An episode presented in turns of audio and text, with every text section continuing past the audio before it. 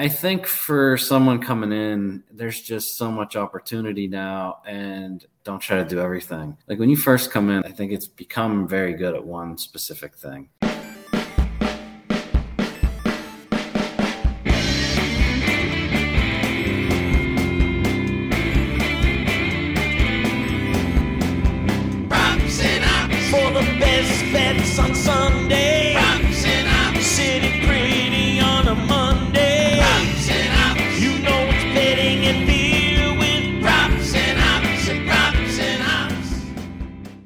Welcome to Props and Hops, a betting and beer podcast powered by Dimers.com.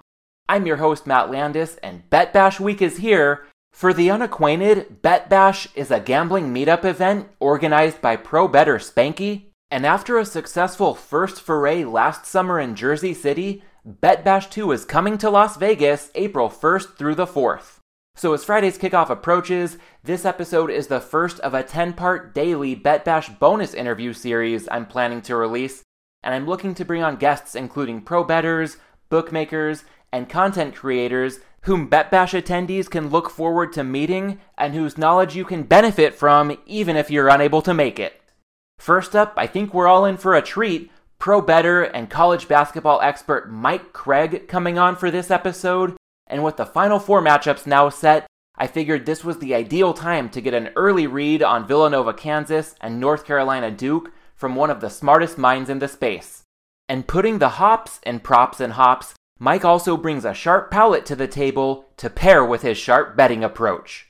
We also use this conversation as an opportunity to hear a pro bettor's game plan to maximize the value of attending Bet Bash, along with his top advice for up and coming bettors.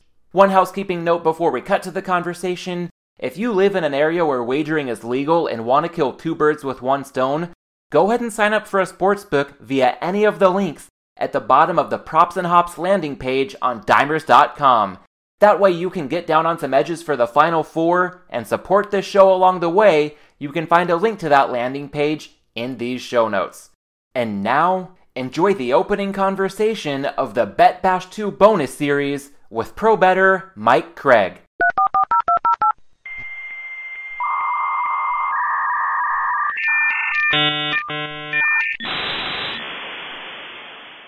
Mike Craig, from the betting to the beer, the ideal guest for props and hops. Welcome aboard.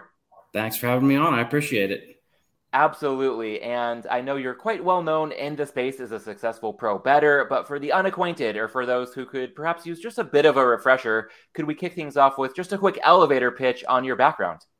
Uh, yeah, so I graduated college in 2001. I had always kind of been into betting, not on a serious level, of course, but uh, always real into sports. I, I have a math degree, uh, math and engineering degree. So I, I sort of, I was never really all that good at sports, but uh, I always loved sports. And with the math skills that I have relatively naturally and um, my love for sports, I just kind of, it just kind of came natural. And, you know, it's not like I was successful right away, but I started out, you know, following Dr. Bob and services and doing things like that. A lot of the bonus hunting uh, back in the day, uh, early 2000s when overseas you could you could get you could make a lot of money just depositing, rolling money over, um, and taking advantage of bonuses and referrals and, and that kind of thing. Uh, so I, I guess I probably, you know, I probably built things up to a decent sized bankroll by like 2006 or seven, and then the and then some regulations came down where it, it made it. Uh, there a there was a site called Neteller. It was kind of like PayPal uh, for people who don't know. Um, that's how you transfer all your money back and forth overseas. So the government shut that down. A lot of money was frozen up. It's that's pretty well known in the poker community. A lot of people had money stuck in there for a long time. Um, but yeah, I, I uh, I kind of took a break for a couple of years and used the money I had made to that point to start a couple other businesses. Um, then I got back into it a couple years later. I, you know, I I started looking at KenPom a lot, and I, I always did a lot with college sports. So started looking into KenPom and making some modifications to that, making good numbers, posting on forums. Uh, ended up getting um, a job offer to work with Raz, Right Angle Sports, and Edward. So I did that for a few years. Uh, worked at Sports Insights for a few years, and I've kind of been doing my own thing for a while now. I, I work with a partner, and we actually did just bring another guy onto our team. So work with a couple other guys right now, and uh, yeah, mostly betting on. I'm not as big a bettor as as a lot of these guys you hear about. That I'm I'm doing more of the smaller market stuff. So I'm more the biggest market I do is college football, and I do more with FCS now than I do with FBS. So that's a pretty small market, but uh, college hoops, college football, I originate. Um, you know, some props, have t- half times, quarters, things like that. Um, WNBA, we do MLS, uh, bet on golf, NASCAR, things like that. So, yeah, a little bit everything, and uh, yeah, that's that's about it. There's a lot that we could unpack there. I think some of it best served for when we're together in Vegas, perhaps over a beer or two. But I think we can follow up on one thing you touched on the college basketball market. At this time of year, being a college basketball specialist, I gather that you don't do a ton when it comes to the tournament. You mentioned looking to attack smaller markets where there might be a lot less efficiency. But as we record this Sunday, March 27th in the evening, Final Four matchups having just been solidified wondering if you might have any initial thoughts on Villanova against Kansas. It's looking like the line currently a consensus of Kansas minus four, total 133, or the Blue Bloods, North Carolina and Duke, Duke laying four and a half, total of 151. Any first thoughts on those two matchups?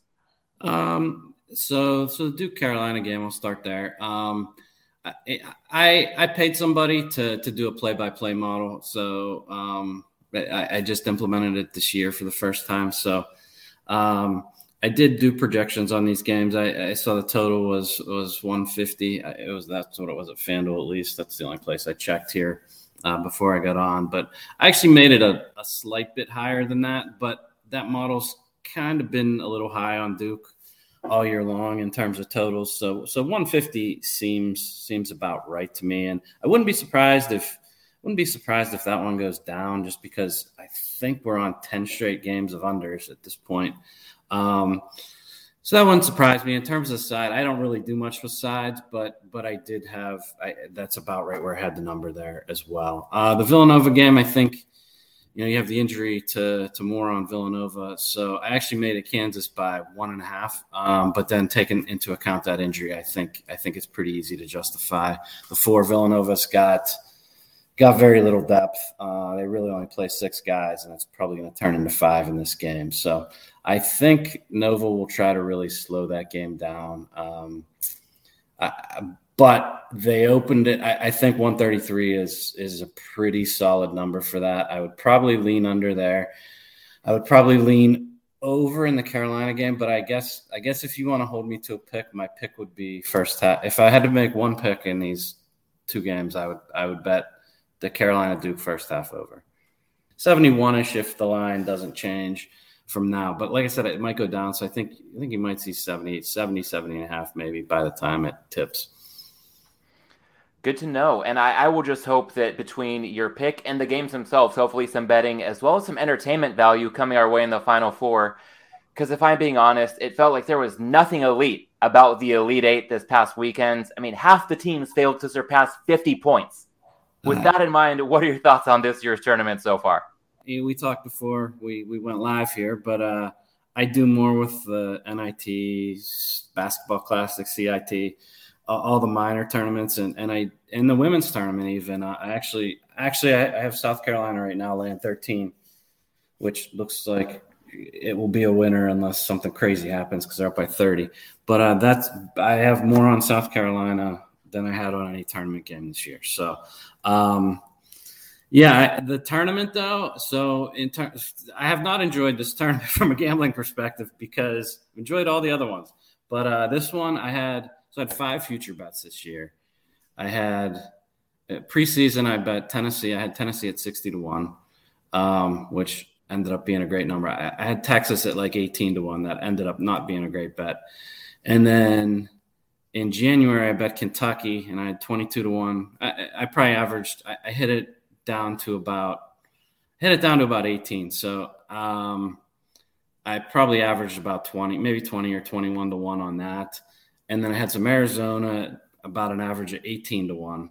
And then I had Houston at an average about 40, probably 42 to 1, something like that. So I feel like I had great future bets, and I mm-hmm. couldn't get any of those teams to the Final Four despite having uh, some pretty high seeds. So so that was bad. And then I and then I was in a couple Calcutta polls, and I did not do well in those either. So uh, I kind of put a damper on the success I had in the other tournaments, but. Uh, yeah, this hasn't been my this hasn't been my favorite main tournament, and the the games in general, just as a fan, have been to me relatively disinteresting. Um, it just doesn't seem like there's been many buzzer beaters or or real dramatic games here uh, to this point. So yeah, so yeah, it's it's kind of I think it's I mean for me it's it's always going to be about the betting, so it's been a disappointing tournament, but uh, I haven't really bet all that much. Uh, just between the Calcutta and none of the futures really. I was hoping to be at Bet Bash and you know have a chance to root root one of those futures in, but uh, didn't work out. So it is what it is. I'm with you. I mean, Stadium Swim is going to be really fun on Saturday for the Final Four watch party. But you and I, uh, maybe plenty of others, not as interested in some of the games as we thought we might be. Uh, you know, after the first couple rounds, to a much lesser extent, I feel you on the deflation in recent rounds. I had between a handful of brackets, some exposure on, you know, a lot of the heavyweights, Gonzaga, Arizona, Kentucky. And when the three odds on betting favorites all failed to advance past the Sweet 16, that pretty much dashed all of my hopes in any pools. So even from a bracket standpoint, um, not really any interest riding on it anymore. Thankfully, we'll be in good company at Stadium Swim. It'll be an open bar. So I still think plenty to take advantage of. Enjoy the scene when we do watch the Final Four together. But I guess beyond that, thinking about Bet Bash more broadly, that again, that Saturday Final Four watch party at Stadium Swim, one of the highlights I think a lot of people are looking forward to. But aside from that, is there anything else in terms of the sessions that are on the agenda that have your attention? Anything you're most looking forward to from the three or four days that we'll all be out there together?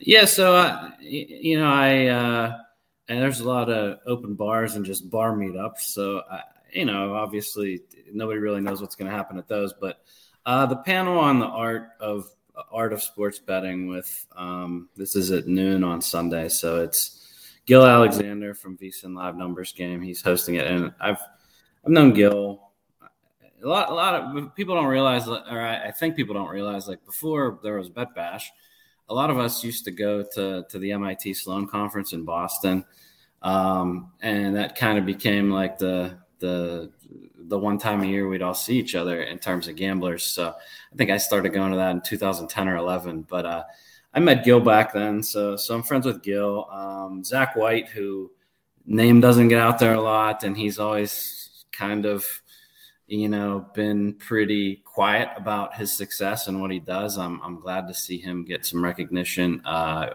again, another person that my partner and I have known for my oh, my main partner and I have known for geez, it's probably going on close to 15 years now. So I'm glad to see him get some recognition. And then Elihu Feustel, um, he used to be Justin Seven, a moderator back at SBR, and his old screen name was Daringly. He's he's actually the first professional bettor that ever recognized my work. So so I know him a little bit too. He's he's always fun to drink beers with uh, when we go to MIT Sloan again. So and then you have Spanky on the panel. So so I just think I just like to see guys like that get recognition, and uh, I, I, I am just really interested to hear that panel. More, more so, just I, I, like seeing all those guys up there. They're guys that maybe a lot of people don't know, a lot, especially a lot of the younger guys, but uh, they they all know their stuff. So uh, the other one that I that I probably I, I sort of think I won't get to, but I, I would if I can I will I, I sort of have a feeling. So, so all those expert panels or whatever, they're on Sunday from 9 a.m. to I think 2 o'clock p.m. But uh, the other one would be the 9 a.m. Sunday, which is the ethics of sports betting, and Chris Bruno's on that. And um, if I had to listen to one gambling podcast over and over and over again, it would be Chris Bruno on Spanky on Be Better Betters. So uh, I have a feeling though that Saturday is going to be the wild night where things get out of control and drinking gets out of control. So we got the stadium swim, and I mean the meetups for at bars start at like one, and then stadium swims and open bar starting at five. I just have a feeling it's going to be a very late night for a lot of people, and I, I, I hope I'm in bed by two, but I and then I could probably make it to that, but I sort of have a feeling that's not going to happen. So yeah, those two panels. I just I could listen to Chris Bruno tell stories all day. So um, yeah, those are the two things, and everything else pretty much just bars. So yeah, I, I those are the two that I'm that I'd like to see. All right, I'll mark it down over under 2 a.m. Mike Craig's bedtime on Saturday evening slash Sunday morning, I guess, if we're getting technical about it. and I, I, like your point. You know, there's a lot going on, a lot of opportunities to grab drinks and meet people.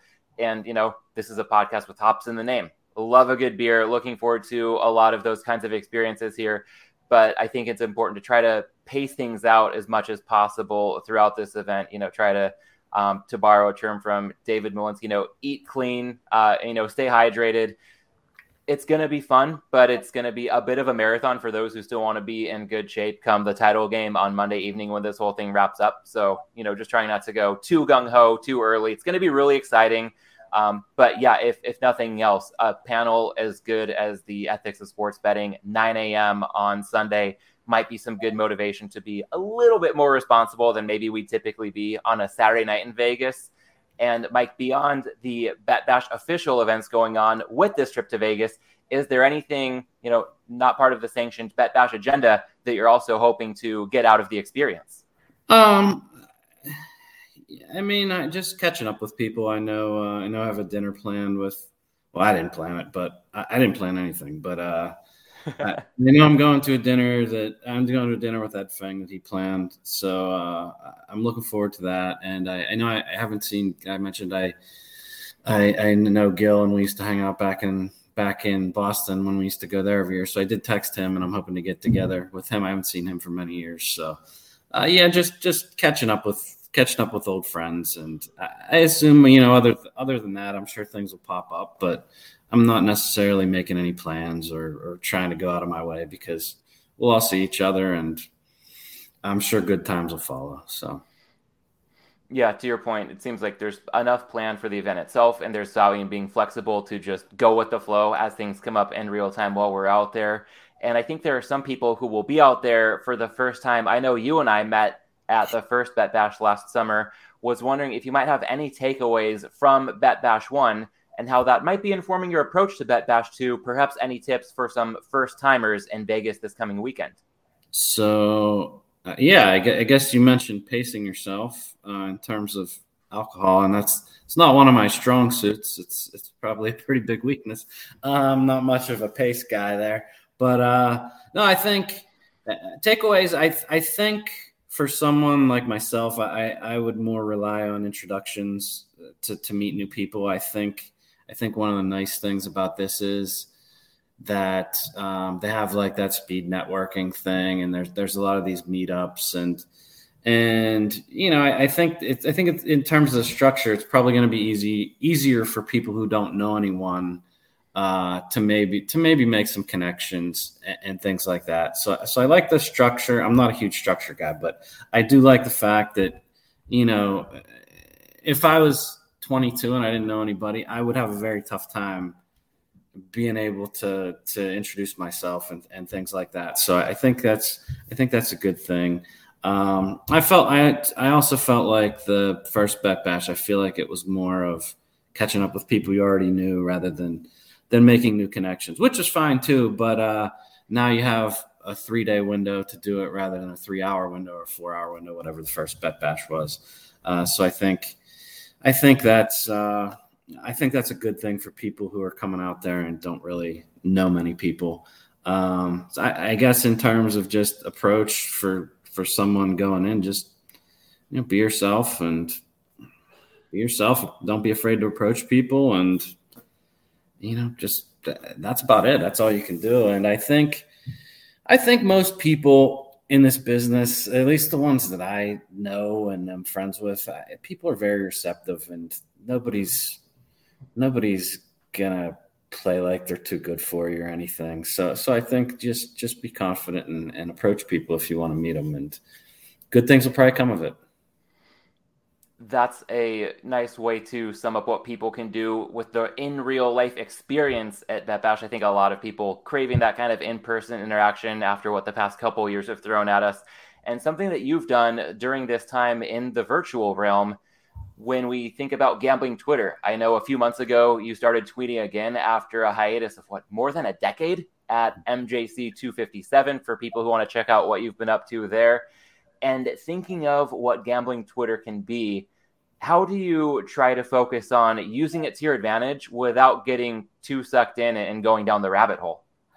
I'm totally the wrong person to ask on how to use Twitter to your advantage. Um, I, I I know that it's I know that it's great for some of the younger guys um, or guys that are just coming in to try to build a following, post picks, and and a lot of them end up selling picks and, and things like that. Um, it's a it's a in terms of I got to me the danger of it is for someone coming in is everybody portrays themselves as an expert and very few people actually are. Um, so you know, for people on gambling Twitter, I would I would more so recommend someone coming in to to listen to podcasts, you know, listen to Spanky, listen to Circles Off, listen listen to your show, listen to Ed Feng's show, listen to Rufus and Jeff Ma's show, and just just that's where those are all real professional bettors and the people they're having on are respected people.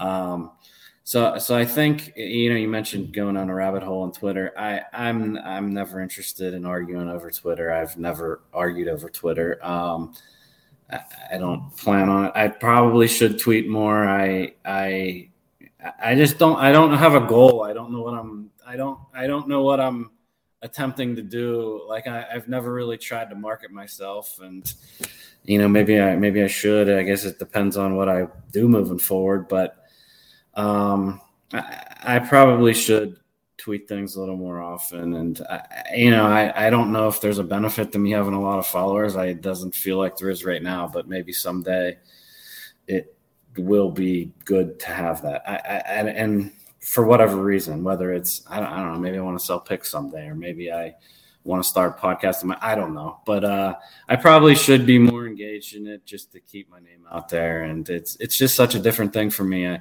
and that's I think a lot what a lot of the younger guys don't realize is like when you when I became successful at this, which I would I would say 2012ish was probably the year where um, I, I I don't know if I'd say I broke through, but the the point where the money was enough to to call yourself successful from a, on a financial basis. Um, and you didn't talk about stuff. And now, like everybody, everybody wants to post every winner, and and and there's nothing wrong with that. You're just promoting yourself. I, I get that. Um, but it's so different. It's so weird. It's still weird to me to this day to to see how open people are, and and uh, when you literally, I mean, you literally never said a word about what you did uh, back from when I started in like 2009 to like to, I don't know so I guess it was legal four or five years ago. So yeah, it's it's just a it's a confusing thing for me, and I haven't. I don't know if confusing is the right word, but it's a foreign thing to me, I guess, so to speak, somewhat. Um, and I, but I would, I would, and I should probably get more active with with tweeting. So. Uh, but I, I, don't know if that answered your question or not. I kind of just went on a rant or a tangent, but uh, um, I, I, think I just think in terms of making connections, if you're younger, um, you know, you can reach out to anybody, and and you, are likely going to get a response. I think so. So I think people can use that as they're coming up to their advantage, just to make connections and and, and promote themselves. Um, you know, I, there's a lot of guys out there who've only been doing this a year and you know they've got they've got very large followings and and, good for them. They've been able to start pick services or or or whatever, and it's strictly due to Twitter. So yeah, I think it, it can be very advantageous for people like that. I think two things that you touched on in that answer could help to potentially answer this next question I've got in mind for you as well. You mentioned one, never having gotten in an argument on Twitter, and two, I think a sense of humility. You know, not just getting out there and beating your chest when everything's going well, but I think that people can sense a lot of authenticity to the answer that you just gave, and, and it's you know really genuine. So to that end, I'm wondering if that might relate to this next question when it comes to I think of you know the term what your superpower might be, what you think you do best that sets you apart and makes you a successful pro bettor, kind of like the the sharpest tool in your toolbox. Yeah, you sent me this question ahead of time, and I I don't think I have any superpower. I think I think I have a good combination of skill sets. Um, being able to to I, I I'm, I'm good at math naturally. Um, uh, you know, my time at Raz, I learned a lot about subjectivity and handicap in college basketball. So, um, and and just through the years, I've gained a lot of experience, and I think I have a pretty good demeanor in terms of. I hate losing. Don't get me wrong, but I, I mean, it happens, and it's part of it. Especially when, and it doesn't get touched on a lot, but I originate a lot of the stuff that we bet, and it, you have you have guy when you have a guy that just moves money for whatever ten different groups or chases steam, like there's not as much variance as when you're handicapping a game, handicapping games on your own. Like you go through I, January is hor- like two months. January is horrible. I couldn't like I couldn't win a bet. Um, I actually, um, I, I, I never, I rarely ever take like a couple of days off. And in January, I was like, I'm just going to take like three days off. And, and it helped. I was towards the end of January. And then I, I started back in in February. I had a really good February and March. But uh, yeah, I, I think. Uh, I, I, don't know. There's no superpower. I, I hate losing, but uh, the combination of all the skill sets, um, I, I think that's what it is. I think, I think from a originating perspective too, I've been able to change the way I do things through the years. I've, I've went from being almost all math to, I don't want to say almost all subjectivity lately, but uh, there's more of that into it. And there's certain things I do that are all math, and, and that's the easy stuff because you just, just there's just stuff that's wrong. But uh, I think I've been able to find new things through the years as other things go away. Um, if if I had any super, superpower, quote unquote, I, I, think changing the way I do things and adapting it, would probably be, I guess, what I think, what I think I've done best. And I, I and I still try to learn. I don't I don't think I know everything, and I I do like to listen to other people and and um, yeah, I just think you can always learn. You can always get better. So, so yeah, that's that's probably it. As you walk through that, I think of I know you specialize in like college basketball and college football, among other sports, but a major market that neither of us, I, to my understanding, does too much in would be Major League Baseball. But I've heard the saying that if a starting pitcher has four average pitches, you know that has the makings of a very good starting pitcher. You don't have to do any one thing the best in the world to be among the best in the world. So when you talk about the math, the subjectivity, having the right demeanor to ride out the highs and lows, you know, building out a good network of people uh, to rely on as you have a bit of a team to surround yourself with, a through line being evolving over time and all this. I like that it's not necessarily focusing on just being the best at any one thing. Um, but again, if you can do a lot of things somewhat well without any major weaknesses, then that can put you in a spot, you know, much better over the long haul than somebody who might be great in some areas and really have some glaring weaknesses elsewhere. Yeah, and I think you know, I, I think I think it's good to specialize in certain sports too. Um, I think each, you know, whenever I think the biggest red flag, you know, if someone like goes out and buys a service, if somebody has a service in like NBA, NHL, college football, and the NFL. They're all going on at the same time. There's no way that that person can be winning at all those. So, so you know, uh, that's that's a little opposite of what we just talked about. But uh, I think it. I think it's. I think it's taking qualities and mixing them together and doing what's best for you. Eh? There's so many different ways to do things, and not not everybody does things the same. I mean, chasing steam now, like it, it kind of went. I, I don't, want to say it went away, but uh, with all the new apps and things now, like you can just sit around and chase Steam and win money all day. I don't know how long your accounts are going to last, but that's certainly certainly as doable as it's ever been right right now. So to that, and you just touched a bit, chasing steam could be, you know, a, a, way that some people attack the notion of shopping lines. You've talked about having a good sense for the math, also picking up on the subjectivity over the years, and then you know the network you have, the demeanor that you have. Some of these attributes probably more relatable than others to up and coming bettors.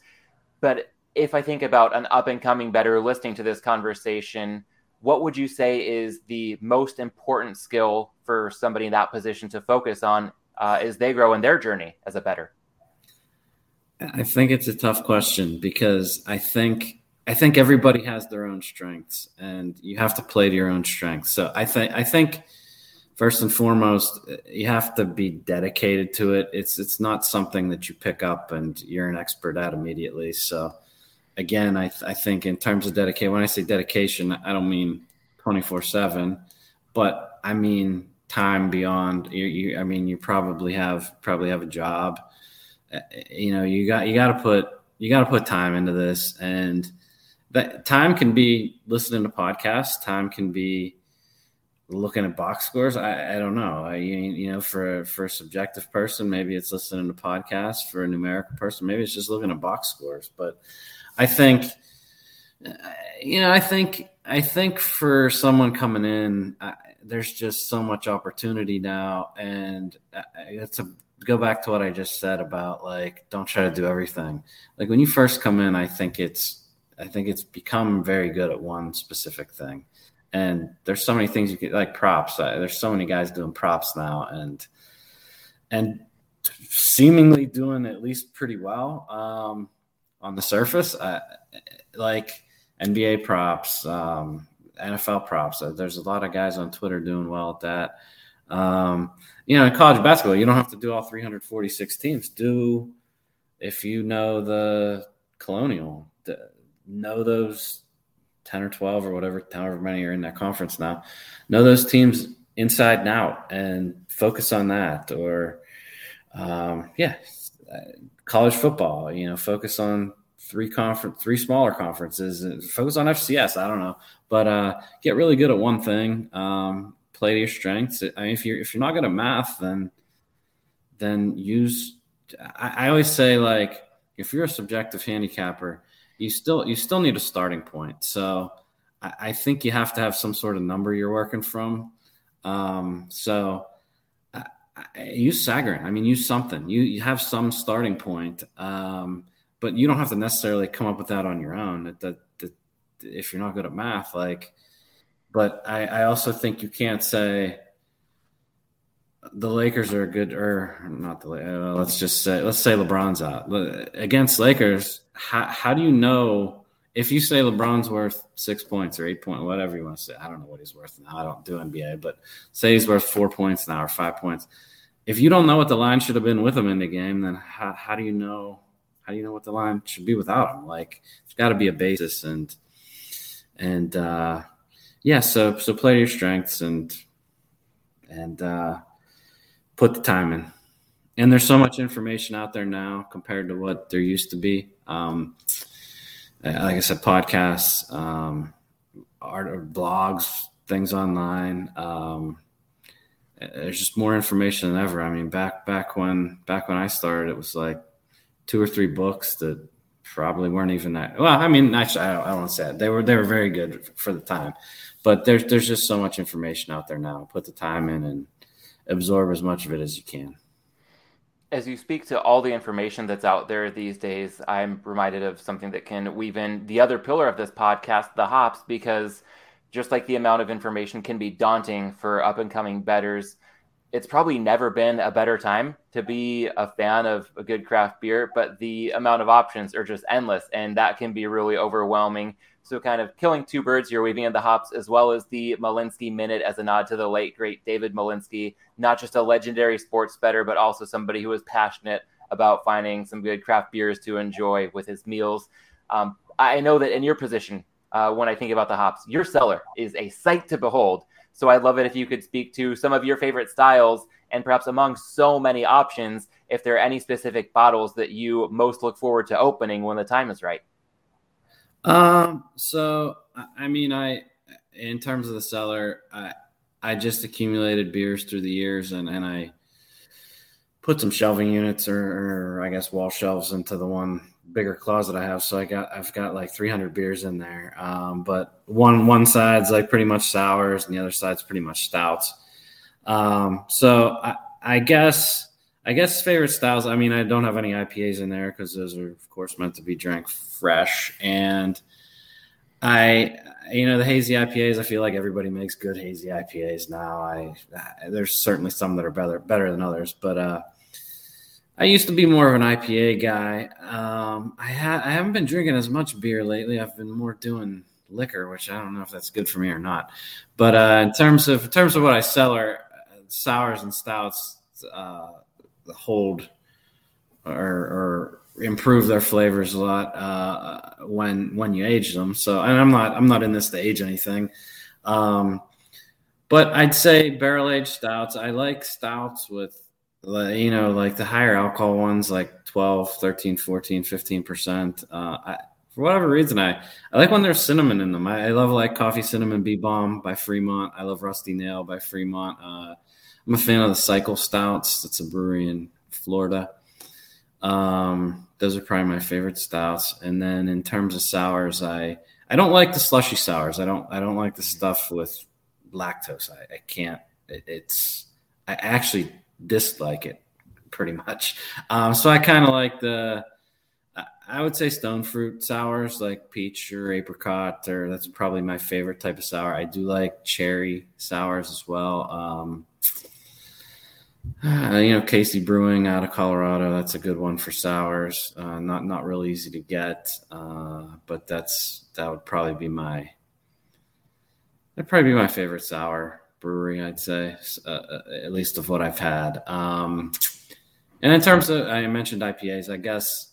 And Trill, I really like Trillium's IPAs. There's a, there's a place in Pittsburgh called Dancing Gnome. They've got really good stuff. Um, there's like I said, there's so many good IPAs. It feels like now uh, you really, really can't go wrong with anything. I shouldn't say that, but but uh, it's tough to go wrong. There, like you said, there's so many choices, and and it's all it's all pretty good. So when you mentioned Casey, that really struck a chord. I had a flashback to a few years ago. There is an IPA powerhouse uh, out in my neck of the woods uh, called Monkish Brewing Company, and they held, I believe this would have been their seventh anniversary party, and they just had breweries they're friends with from all over the country, kind of built out tents in their parking lot, its own mini beer festival.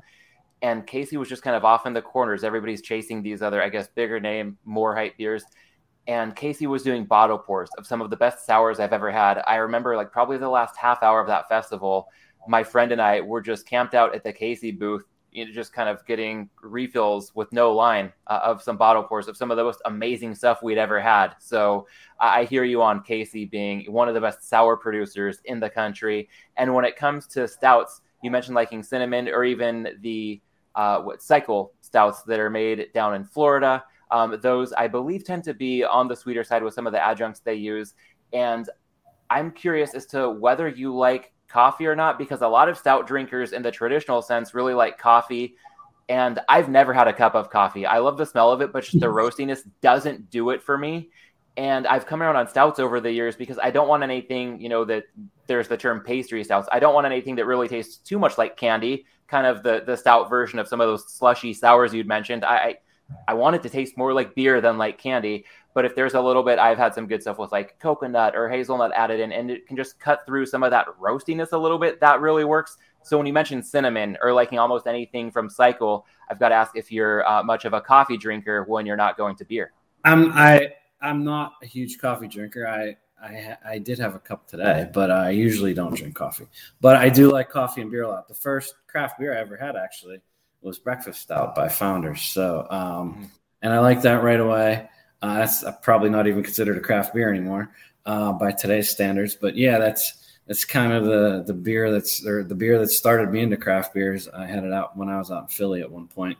Um, but yeah, I, I, am not I'm not as into the sweet stuff either. The pastry stouts I'm not a fan of. Um, like coconut gets a little too sweet for me. And hazel hazelnut, I'm not a fan of just in general. So I prefer like coffee cinnamon together, like coffee cinnamon B-Bomb Fremont.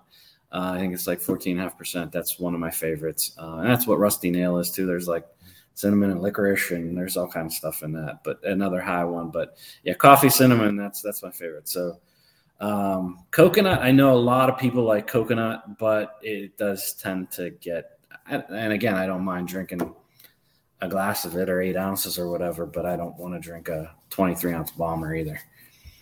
Yeah, it can be tricky. Some of the adjuncts going to stouts these days, it can be one of the best things you've ever had, or it can be one of the worst. It, you know, some of what these brewers are doing just requires a lot of art. I kind of think of Bet Bash having panels on the art of sports betting, and and then there's a seminar for the science of sports betting. Um, similarly with brewing, you'd think, oh, you know, you can find the recipe for Pliny the Elder. Russian River will share it widely, or, or two breweries can make, you know, an imperial stout with the same adjuncts, and it can come out totally differently. There's a big art to this, so um, yeah, definitely tasting through it delicately uh, and then really declaring your lane from there before you dig in too much further can be a good way to go for people new to craft beer. Kind of like what you said for people who are new to the sports betting side of things. Yeah, I I, I wish so. my engineering degrees in chemical engineering. I wish I would have started brewing beer like 15 years ago, but at this point in my life, I there's no way I have time to to start now, and I, I probably could, I guess, if I really wanted to, but I, it's just not. I'd rather just buy good beer than have to worry about making it at this point. But yeah, it's something I wish I wish back 15 years ago I would have I would have tried my hand at. And I think I would have yeah. probably been all right at it. Yeah, I will uh, echo, you know, pretty much word for word what you just said. I, I don't mind just being, especially in Southern California, it's just an embarrassment of riches. So it'd be nice to know how to make it, but at the same time, it's so easily accessible to get stuff that's probably better than what I ever would have known how to make anyway. So I will gladly take that trade off. And and you know, you mentioned you kind of got to pick your spots with all the bases you're covering as a bettor other walks of life. I know you've got children and just being, you know, more involved with your family. Um, we can't do all things. Just like again, you said with bettors early on in this, it can be overwhelming with how much information there is, all the different sports you can learn. But kind of in life, you got to pick your spots. So um, no fault to anybody who enjoys a good beer but doesn't necessarily know how to make a good beer. Absolutely. Mike, I want to thank you so much for your time uh, and make sure that people know they can follow you on Twitter at MJC257 now that you've got that up and running on that front. Also, want to note that there were some great interviews you did late last year with friends of this show, Ed Feng on the Football Analytics Show, as well as Rob Pizzola and Johnny from BetStamp on Circles Off. So I'd highly recommend people checking out those episodes for deeper discussions involving you. And also got to make sure to give Ed a special thank you for making that intro uh, from myself to you at Bet Bash One last summer. Yeah, for sure. Ed's a great guy. I can't wait to see him again. Yeah, same here. I think one of the best things about this is just going to be getting together in person with so many people that we interact with virtually um, so frequently throughout the year. Uh, so, on that note, we'll start getting ready for Bet Bash, and that'll do it for part one of the Bet Bash bonus series here on Props and Hops, powered by dimers.com. I've got another pro bettor on deck for tomorrow. But for now, Mike, once again, thank you for your time and insight. I look forward to raising a glass together this weekend in Vegas. And when I land in Vegas, I will have a can of Blind Pig with your name on it.